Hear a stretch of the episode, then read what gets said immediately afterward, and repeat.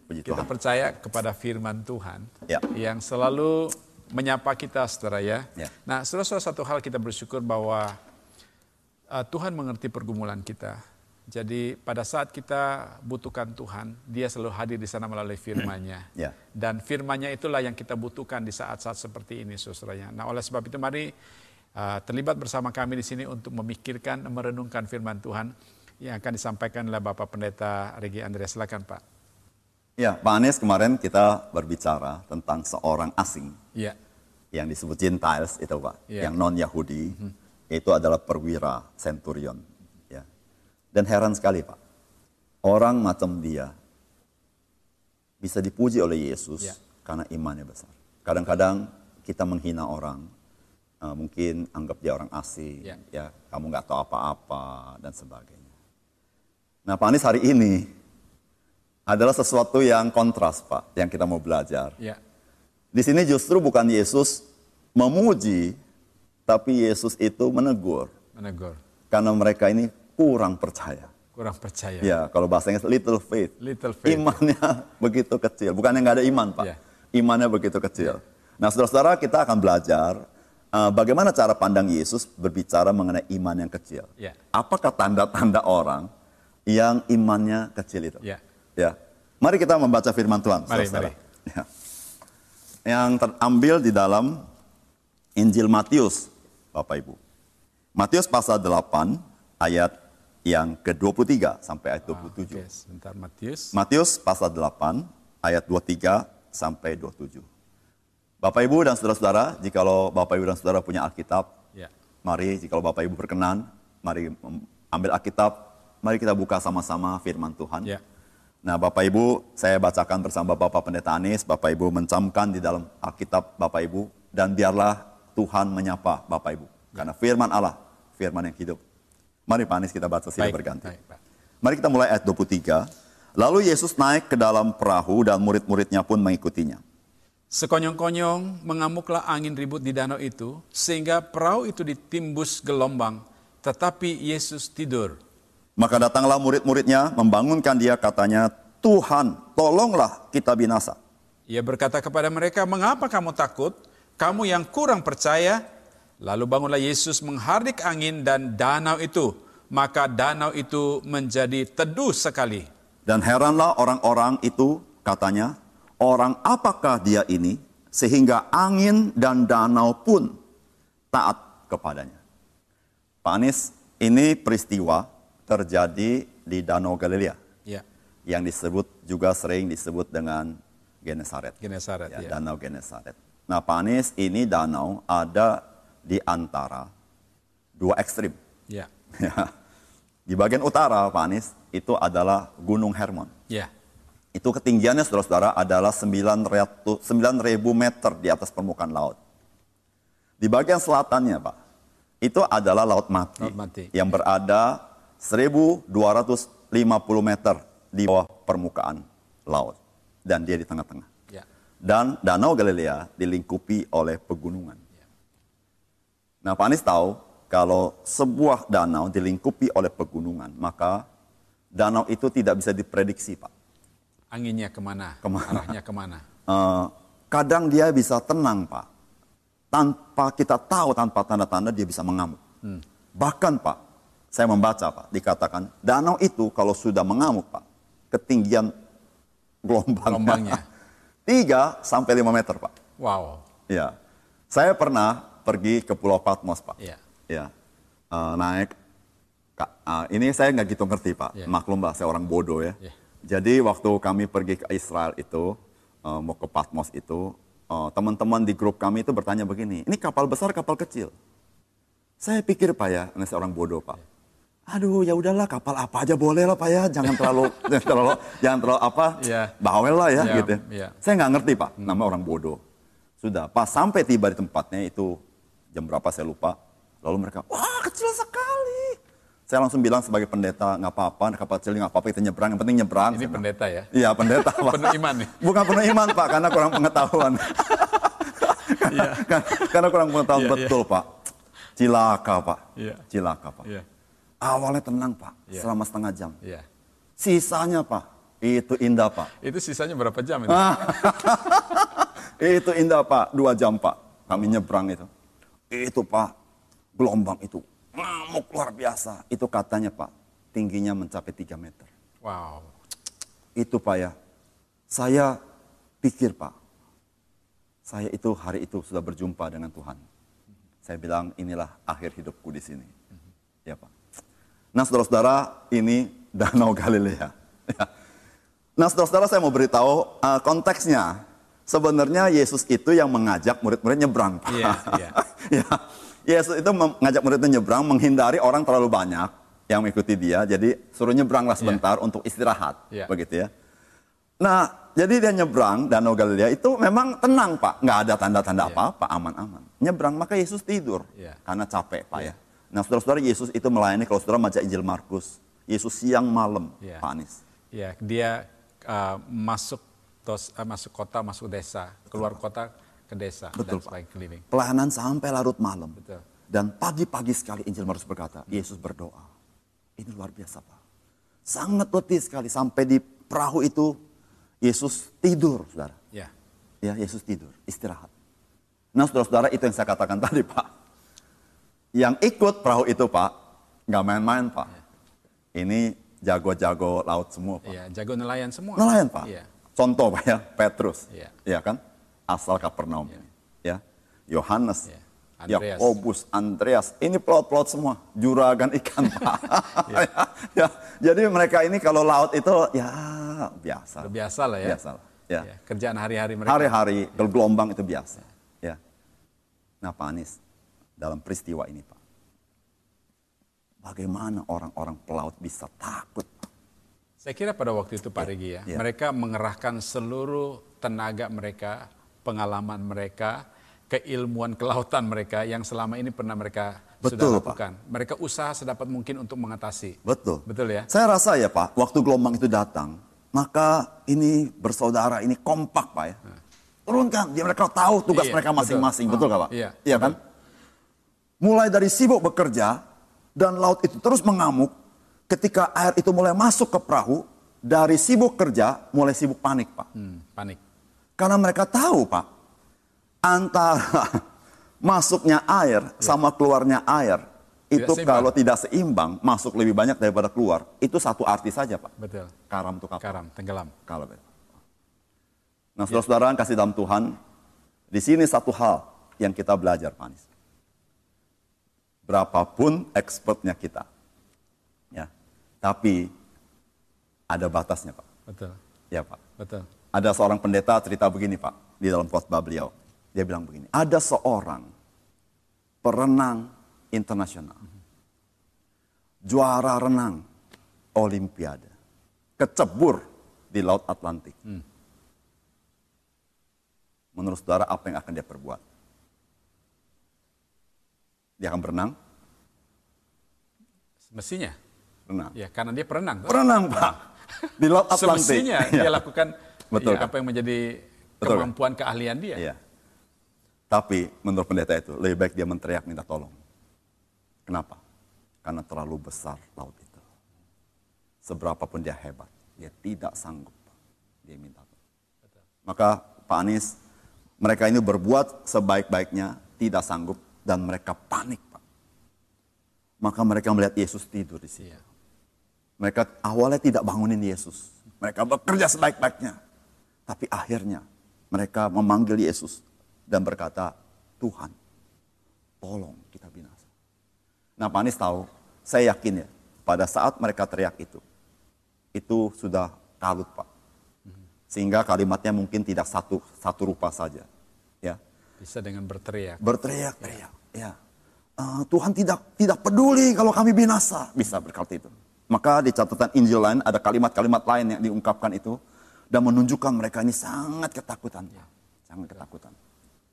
Nah Pak Anies ketika Yesus bangun, Yesus berkata satu kalimat begini Pak. E, mengapa kamu takut? Kamu yang kurang percaya ini. Ya. Wow, ini kata-kata yang sangat-sangat uh, apa namanya teguran yang sangat-sangat dalam artinya. Karena mereka ini kan sebenarnya sudah pernah ikut Yesus kan ya. Iya, dan betul. sudah melihat apa yang Tuhan Yesus lakukan di sekitar mereka selama mereka Yesus. Ini kurang lebih udah setahun mereka ikut Yesus. Setahun, Ya, Ustaz. baik, setahun. Jadi mereka sudah melihat tanda-tanda ajaib yang dilakukan Yesus. Betul, Pak. Ya, Yesus sudah menyembuhkan banyak orang. ya, Bahkan peristiwa sebelumnya itu yang kita cerita kemarin ya, tuh, Pak. ya. Yesus menyembuhkan budak dari seorang perwira dengan cara remote control, jarak jauh, Pak. Dan dengan mereka cara- ada di situ. Mereka di situ. Yesus menyembuhkan orang kusta, mereka di situ. Yesus menyembuhkan mama mertua Petrus, mereka di situ. Saya kira Pak Regi, Tuhan Yesus sedang mengkonfirmasi apa Ya. kata Tuhan Yesus kepada mereka waktu di eh, apa namanya orang perwira itu datang kepada dia. Dia katakan kepada orang banyak itu menoleh kan? Ya. Dia katakan saya tidak pernah menemukan iman sebesar ini sekalipun di antara orang Betul, orang Israel. betul, Ya, sekarang peristiwa ini terjadi. betul. Seolah Tuhan Yesus mau katakan kepada mereka, ini kita lihat bukti apa yang saya katakan. gitu ya. Iya. Kamu lihat betul-betul apa yang saya katakan, ini benar terjadi. Pak Anies begini, eh, waktu Yesus ngomong, Iya. Yesus itu masuk akal ngomong. Iya. Kenapa Yesus bilang, kenapa ah, kamu orang yang kurang iman? Karena Yesus tahu Iya. mereka ini murid-muridnya udah lihat semuanya Pak. Betul. Lihat semua mujizat Yesus, Iya. tapi imannya tidak bertumbuh. Nah Pak Anies saya belajar satu hal di sini. Ya. Tidak selalu ya, orang yang selalu melihat mujizat Tuhan, imannya bertumbuh dengan baik.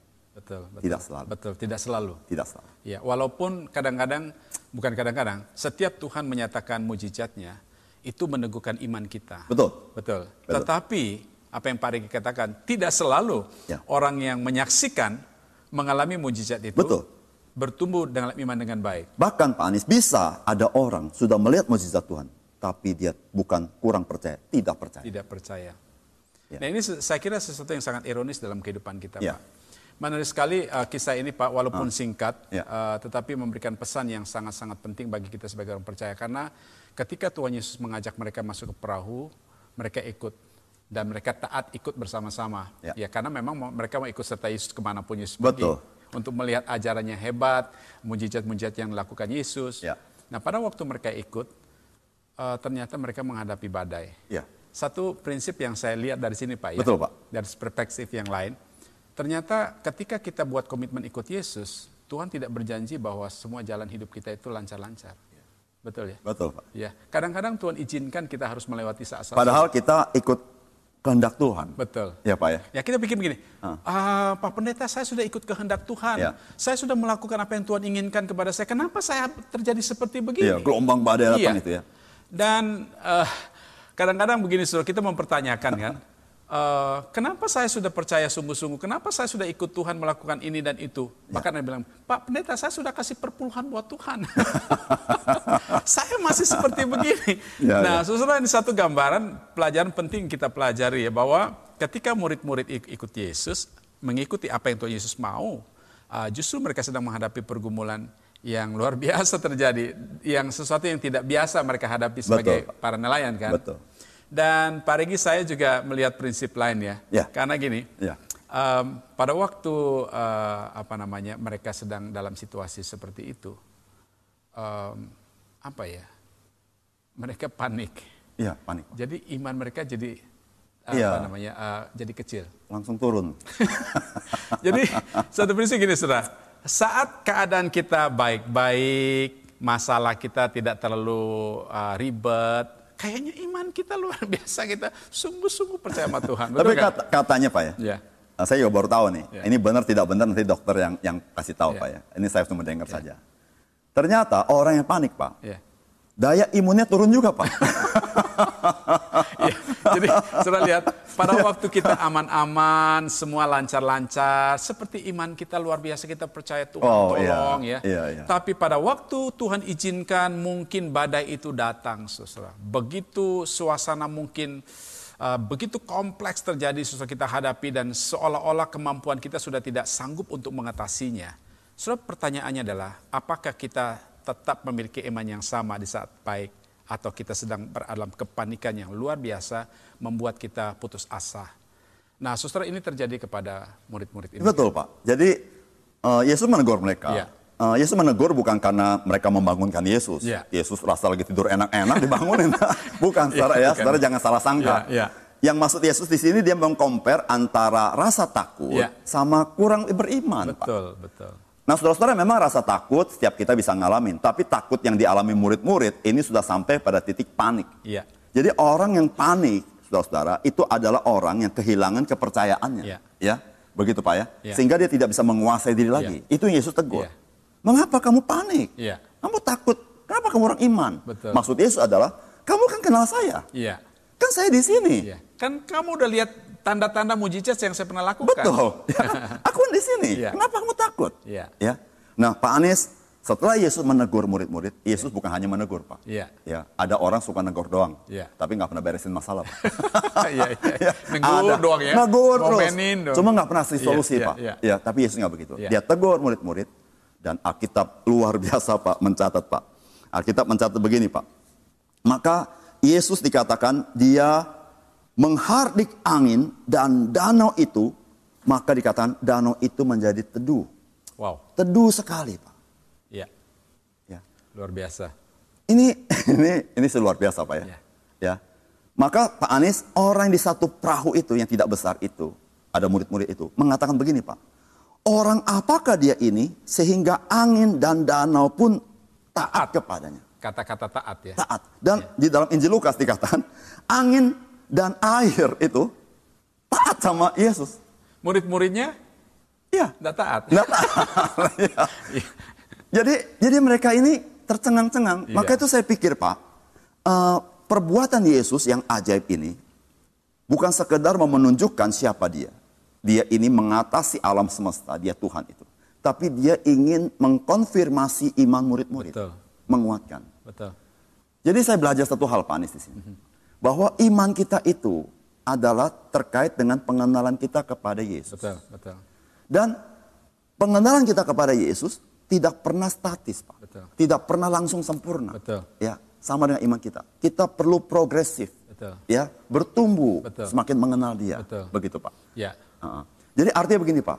Dalam setiap kasus hidup kita, kita selalu mengagumi Tuhan itu ya. betul. Tuhan itu ternyata luar biasa. Ya. Nah, iman kita bertumbuh. Ya. Nah, murid-murid terjadi seperti ini, saudara-saudara. Ya. Ya, setelah setahun ikut Yesus, mereka tetap bertanya, orang apakah ini? Iya. Ya, seperti Ya. tidak kenal. Sepertinya tidak kenal. Ya. Padahal sudah setahun. Ya. Mereka lihat dia mengajar dengan hebat, melakukan mujizat-mujizat dengan hebat, tetapi masih mereka bertanya, Betul, orang apakah dia ini? betul. Jadi memang eh, pengenalan mereka ternyata belum sempurna tentang siapa Yesus. Belum. Ada pepatah berkata Pak, Ya. tak kenal tak sayang. betul. betul ya Ya, Pak? betul. Tak kenal tak sayang Ya, kan? betul. Maka sebenarnya eh, ketika kita mengenal dia, sebenarnya membuat kita semakin mencintai dia. Dan eh, begini Pak, untuk Ya. mengenal dia hari ini kan melalui firman-Nya. Betul, Pak. Ya, pertanyaannya adalah, Ya. apakah kita mencintai firman-Nya? Ah, Nah, semakin kita mencintai firman Tuhan, semakin kita mengenal dia lebih dalam. Saya ingat kata-kata Paulus, Pak.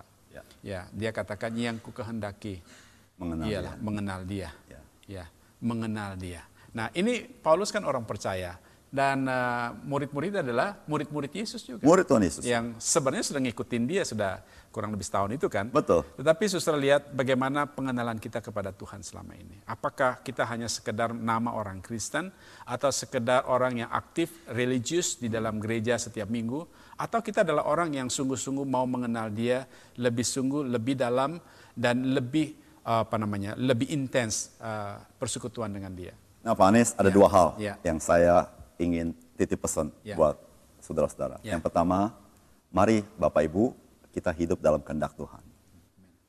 Yang kedua, mari Bapak Ibu jangan lupa ajak Yesus di dalam perahu hidupmu. Amin, amin. Betul ya, Ya, Pak Anies? Amin. Nah, saudara, apa yang dikatakan oleh Pak Regi tadi, saya kira sesuatu yang menjadi concern saya uh, sebagai hamba Tuhan juga bahwa situasi kita hari ini, uh, semua kita tahu, saudara, situasi yang sulit. Ya, jangan membiarkan hidup kita uh, tenggelam di dalam kepanikan situasi ini. Tetapi undang Yesus. Undang Yesus. Hadirkan Yesus dalam kehidupan engkau. Ya. Dan izinkan Tuhan yang memimpin, mengendalikan bahtera kehidupan engkau. Dan saya percaya Pak, Ya. di dalam situasi yang sulit ini, kalau Tuhan Yesus hadir, Ya. maka dia yang berdaulat atas seluruh hidup saya, perjalanan hidup saya, masa depan hidup saya. Amin, Pak. Amin. Ya. Ya. Nah, jadi eh, kalau kita renungkan dengan kondisi kita hari ini, saudara, maka tidak ada alasan bagi kita untuk tidak membutuhkan Tuhan dan menjadikan Dia sebagai Tuhan di dalam kehidupan kita. Eh, Pak Anies, kenapa kita harus mengundang Yesus dalam perahu hidup kita, Pak? Karena eh, situasi itu tidak menentu, Pak. Betul. Hidup kita itu mirip di Danau Galilea, Pak. Nggak ada tanda-tanda. Iya. Ya, Toto badai datang. Ya, Bayangin, Pak. Kalau badai datang dan Yesus tidak bersama-sama dengan murid-murid Iya. pada hari itu. Nah, saudara-saudara kalau bertanya mungkin begini, Pak Pendeta kalau saya undang Yesus masuk ke dalam hidup saya hari ini, apakah saya bisa apa namanya eh, menghentikan semua badai hidup ini? oh no, saudara. Bukan itu. Kita nggak punya kapasitas untuk itu.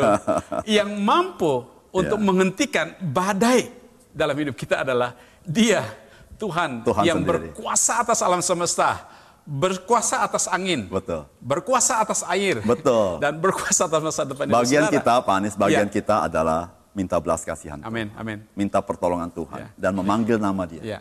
Ya, barang saya memanggil nama Tuhan, dia akan diselamatkan. Ya, jadi kalau kita taat kepada Dia, saudara, maka apa pun yang terjadi dalam hidup kita, badai apa pun terjadi dalam hidup kita, ketika Dia memerintahkan semua taat kepadanya. Amin. Ya. Baik, saudara, menarik sekali percakapan kita hari ini. ya, rasanya mau ingin ditambahkan lagi karena banyak hal yang belum kita Banyak, banyak, Pak, banyak. uh, sampaikan. Tetapi ini beberapa bagian yang Tuhan mau sampaikan kepada saudara hari ini. Kiranya firman Tuhan ini benar-benar memberikan satu kekuatan peneguhan iman kita, saudara. Apa yang dikatakan oleh Bapak Pendeta Rigi tadi adalah bahwa setiap orang yang telah melihat dan mengalami mujizat, belum tentu dia bertumbuh dengan dalam iman dengan baik. Betul. Tetapi saudara ketika kita mengenal Tuhan kita dengan baik, dengan sungguh-sungguh, Ya. kita semakin mengenal dia, semakin mengenal dia, semakin mengenal dia, semakin engkau bertumbuh di dalam iman percaya kepada Tuhan. Dan Tuhan memberkati saudara sekalian. Puji Tuhan. Amin.